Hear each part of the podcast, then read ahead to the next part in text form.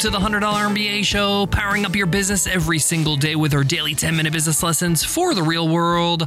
I'm your host, your coach, your teacher, Omar Zenhom. I'm also the co founder of Webinar Ninja, an independent software company I started with my co founder back in 2014. And in today's lesson, you will learn how making more expansion revenue is easier than you think. Expansion revenue is just a fancy term to say make additional revenue from your customers selling them more products, more services, add on products, done for you services, you name it. The point here is that expansion revenue is incredibly important to the health of your business. It allows you to increase the average revenue per customer. That means for every customer you bring in, they spend more money. That means you don't have to work as hard bringing in new customers. Or even more so, as you bring in more customers, they spend more money. This increases your revenue, your profits, and allows you to have some healthy, healthy margins. But many people complicate making more expansion revenue. They think they need to do some sort of full on new product they need to invest 18 months in building, or some fancy expansion revenue upsell funnel.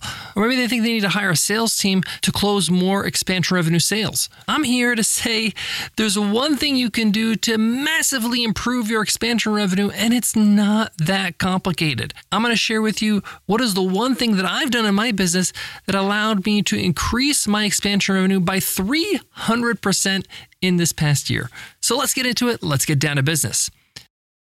Asking the right questions can greatly impact your future, especially when it comes to your finances. So, if you're looking for a financial advisor you can trust, certified financial planner professionals are committed to acting in your best interest. That's why it's gotta be a CFP. Find your CFP professional at letsmakeaplan.org. Before we begin on how to simplify getting more expansion revenue, let's first take a look at two examples. One business that is working hard on getting expansion revenue and one that isn't. You might think that it's not such a big deal. Maybe I don't need to worry about expansion revenue, but let me show you why you should invest in it. Let's say there's two companies. So, just to make things easier, to make this example easier, let's say the average revenue per customer for both companies is $1,000. So, this is on average how much each customer that comes into these companies spends during their lifetime. This is sort of the lifetime value, how much they spend with you. And let's say both of these companies get 100 new customers every single month. Now, one company ignores expansion revenue and the other really goes all in. And I'm going to be very conservative here. We're not going to say they're doubling their average revenue per customer, but let's say they make an additional $400 on every customer. On average, $400. But some customers might spend $800, some will spend $200. The point here is that they're making offers and providing more value, and they're able to secure an additional $400 from each customer in expansion revenue. That company that actually made an effort on working on their expansion revenue, made an additional $40,000 in revenue a month and nearly half a million dollars in revenue extra in the year, $480,000. These are conservative numbers. This is not thousands of customers a month. This is not explosive expansion revenue growth. This is incredibly conservative for a steady growth company. Can you afford to just leave half a million dollars on the table every single year. If your business is running for 10 years, that's $5 million just wasted. You didn't take on that opportunity. And today, I'm going to show you one thing, one thing you need to focus on that will make a big difference in your expansion revenue. What is that one thing? Well, most businesses make a huge mistake. They don't offer more value. It's that simple. They don't tell their customers they have other products. They don't tell their customers that this product, this additional product, can help them get more out of their purchase, get more out of their existing situation or the first product they bought. They don't give the opportunity for the customer to buy. The customer is clueless about what else you offer. They're not offered any additional services or products when they need it. We'll talk about that in a moment. Sometimes people think that I already told them once that's enough, and they're just leaving massive amounts of money. So, the best thing you can do to improve your expansion revenue is simply let your customers know what you got. You have to make it part of your system, a part of the onboarding of a new customer. Listen, I'm a high value person. I'm a high value business owner, meaning I like to give as much value as possible to the customer. I don't like to annoy people. I don't like to spam people with offers constantly. If you're on my email list, you know that we don't do this. You probably get an offer from me far less than what you normally get on any other email list.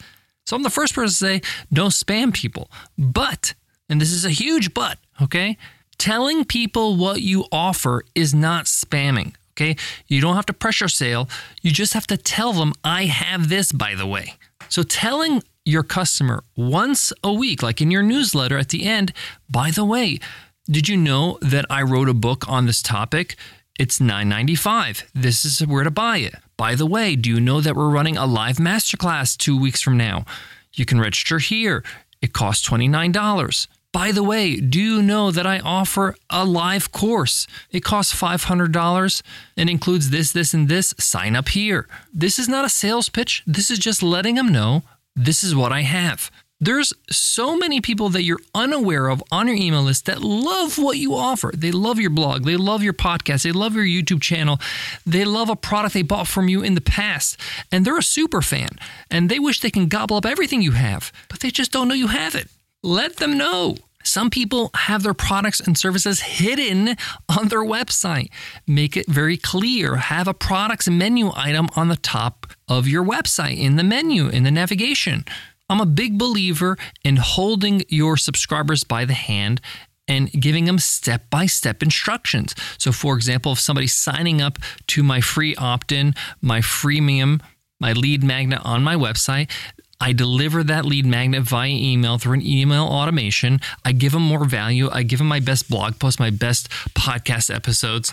But I also let them know hey, if you like all this free stuff and you want to learn more, the next level up is this product, is this course called the $100 MBA, for example. For those who are part of the $100 MBA, I also let them know I have a coaching program called Mission Control. And it's part of my email sequences. I have to let them know.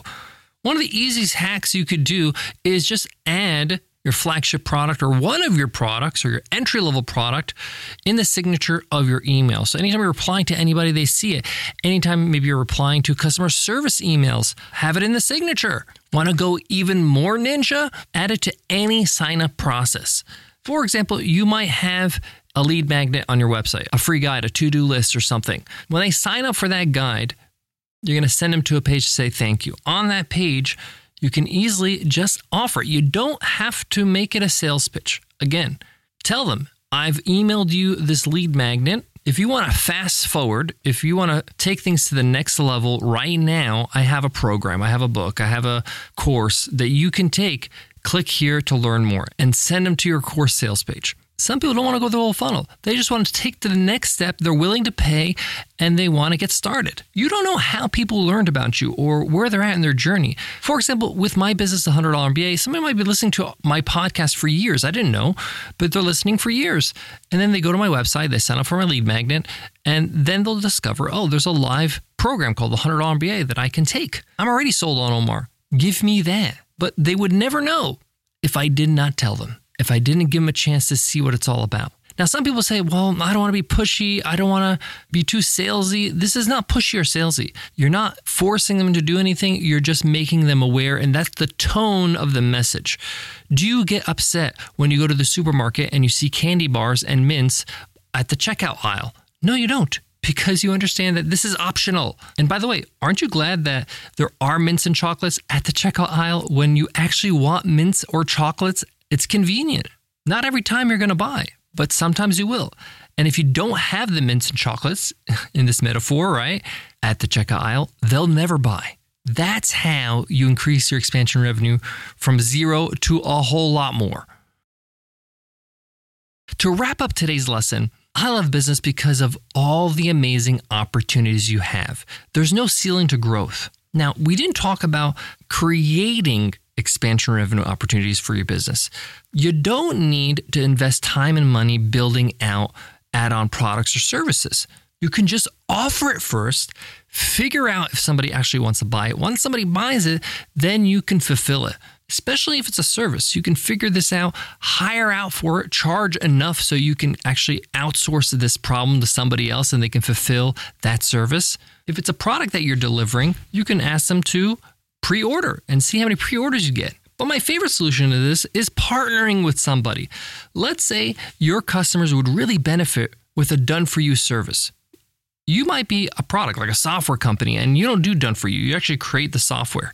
You don't do a service like that. You don't have the manpower for it and you have no interest in getting into that part of the business or building out that side of the business. For sake of example, let's say you have an email marketing software like MailChimp and uh, you have customers says, hey, could you build out my email automations? I don't want to deal with this. And MailChimp's like, well, we're in the business of software, not services. Well, what MailChimp could do in this example is partner with services that do this, that specialize in building people's email marketing funnels and automations and things like that. And they can get a cut of every customer they refer.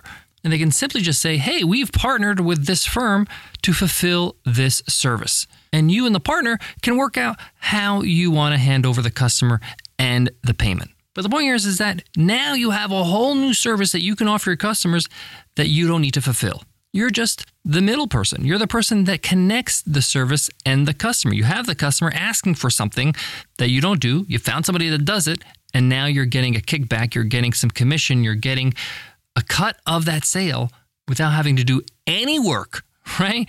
All you got to do is pass them on. This is why it's important to network. This is why it's important to make friends in industry and in business because that way you can be able to find these connections and reach out to people and say, "Hey, I have customers that would love your product. This is a win-win. Like this is like a hell yeah for them." And you just made expansion revenue with no cost on your end.